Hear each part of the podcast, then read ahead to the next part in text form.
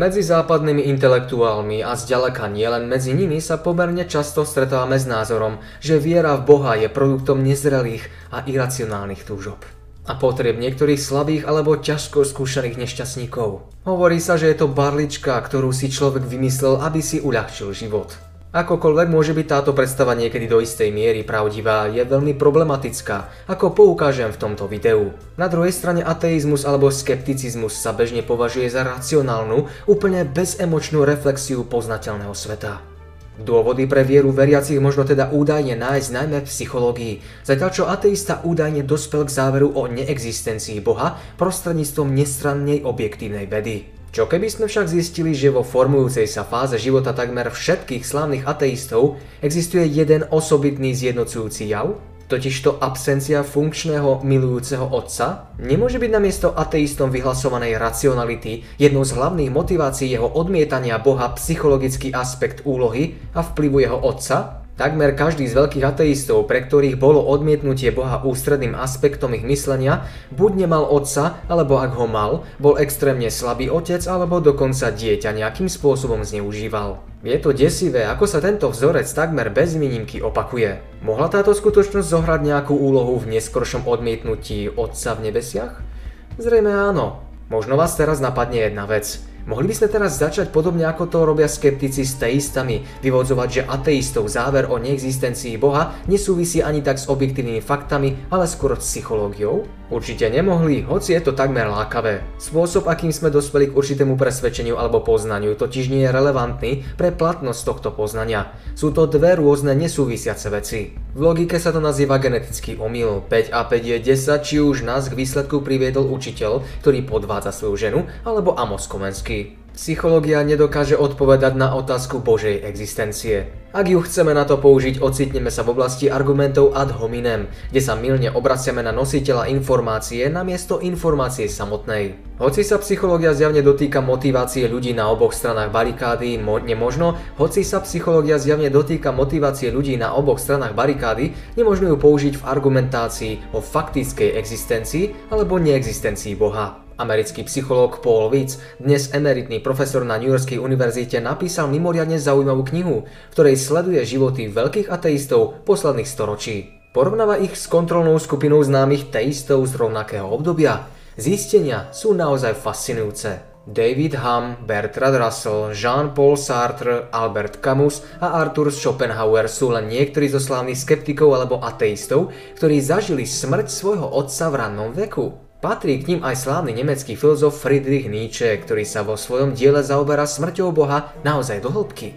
Malý Friedrich mal so svojím otcom, luteránskym pastorom, vrúcný vzťah až do svojich 3,5 roka, keď jeho otec vážne ochorel. Asi po roku trápenia, keď už nebol pri zmysloch, otec zomrel a Friedrich sa ocitol v opatere štyroch žien. Tie predstavovali presne ten druh sentimentálnej náboženskej precitlivelosti, pod vplyvom ktorých by asi žiadny chlapec nemohol normálne dospieť. Nietzsche neskôr nenávidí kresťanstvo pre jeho slabosť a mekosť, propaguje ideu nad človeka a Ježiša nazýva bledým galilejčanom. Hmm, náhoda? Alebo jasná stopa vplyvu tragických okolností jeho detstva? Spomínané osobnosti podobne ako mnohých iných zástancov skepticizmu alebo ateizmu ovplyvnila smrť ich otca v detstve. V skupine najvplyvnejších predstaviteľov týchto svetonázorov však Paul Witz našiel ešte väčšie zastúpenie tých, ktorí síce v detstve nestratili otca, ale považovali ho buď za mimoriadne slabého, alebo sa naopak stali adresátmi otcovho zneužívania. Do tejto skupiny patria napríklad títo muži. Thomas Hobbes,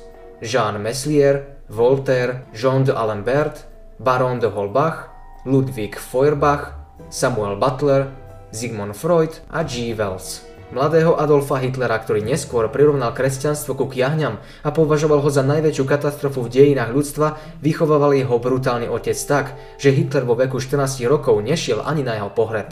Stalin, ktorý ešte na smrteľnej posteli hrozil pesťou Bohu, si celý život niesol následky krutého zaobchádzania svojho otca v podobe ochrnutej ruky. Bojovná americká ateistka Madeline O'Hare v dospelosti takmer dobodala nožom svojho násilnického otca. Nakoniec od toho upustila, ale svojim odhodlaným úsilím dosiahla zákaz školských modlitieb v Spojených štátoch. Je to všetko opäť len náhoda? Podstata hádanky sa bude podľa Vitsa skrývať najmä v následovnom. Sigmund Freud opísal Boha ako psychologický ekvivalent otca. Kresťanstvo je jedinečné vo svojom pohľade na Boha ako na milujúceho otca a ak sa dieťa hlboko sklame vo svojom otcovi a stratí k nemu úctu, jeho postoj Bohu je výrazne negatívne ovplyvnený. Pritom my otcovia môžeme malé dieťa sklamať aj svojou smrťou. Psychológovia vám povedia, že dieťa prežíva smrť otca ako zradu. Je presvedčené, že otec si jednoducho vybral túto alternatívu a dieťa opustil. V dôsledku týchto rodinných tragédií máme teda nesmierne silnú a psychologicky podmienenú predispozíciu odmietnúť Boha so všetkými dôsledkami, ktoré to má pre morálku. Ako sme si totiž mali možnosť overiť v doteraz najkrvavejšom 20. storočí slávneho Dostojevského Ak nie Boha, všetko je dovolené, platí bezvýhradne. Keď viem, v akých rodinných podmienkach vyrastajú dnešné deti, je to pre mňa až desivé. Napokon profesor Vic ilustruje tento záver o zásadnom formujúcom vplyve otca na neskôršie postoje k Bohu ešte iným spôsobom. Zameriava sa na kontrolnú skupinu ľudí, tentoraz na slávnych a vplyvných mysliteľov z radou teistov. Ak má jeho téza obstať, bude musieť poukázať na prítomnosť funkčných a milujúcich otcov v ich detstve. A presne to v krátkých biografiách robí. Dokumentuje detstvo takých velikánov, ako bol Blaise Pascal, ktorý sa učil doma, alebo Moses Mendelssohn. Spomína mená ako Butler, Thomas Reid, Edmund Barke, William Paley, William a Samuel Wilberforcovi, kardinál Newman, Albert Schweitzer, Martin Baber, Karl Barth, a Dietrich Bonhoeffer. Všetci títo vplyvní teistickí mysliteľia prežili detstvo s otcami, s ktorými mali veľmi zdravý vzťah.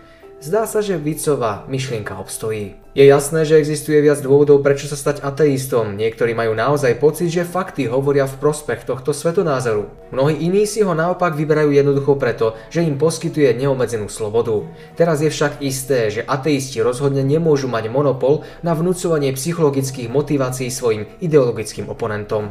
Práve na nich sa totiž tento pojem dá úspešne aplikovať. Aj profesor Vic bol kedysi ateista. Aj keď jeho dôvody, prečo sa ním stal, nie sú tie, o ktorých hovorí vo svojej knihe, predsa len majú psychologický a sociálny charakter. Preto považujem za užitočné citovať niektoré jeho slová na záver. Najdôležitejšie faktory, ktoré zohrali úlohu pri tom, že som sa stal ateistom, hoci som si ich v tom čase veľmi neuvedomoval, neboli intelektuálne, ale skôr sociálne a psychologické. Spomínam to preto, lebo hoci sa o tom veľmi málo hovorí, existuje dobrý dôvod domnievať sa, že pre mnohých ľudí sú sociálno-psychologické faktory oveľa silnejšou motiváciou pre ateistickú vieru ako racionálne argumenty. Rovnako ako som sa naučil obliekať ako univerzitný študent, naučil som sa taktiež premýšľať ako študent psychológie tým, že som si osvojil všeobecne očakávaný ateistický postoj a spôsob myslenia. Skrátka, chcel som, aby mi v ceste k profesionálnej kariére stálo čo najmenej prekážok.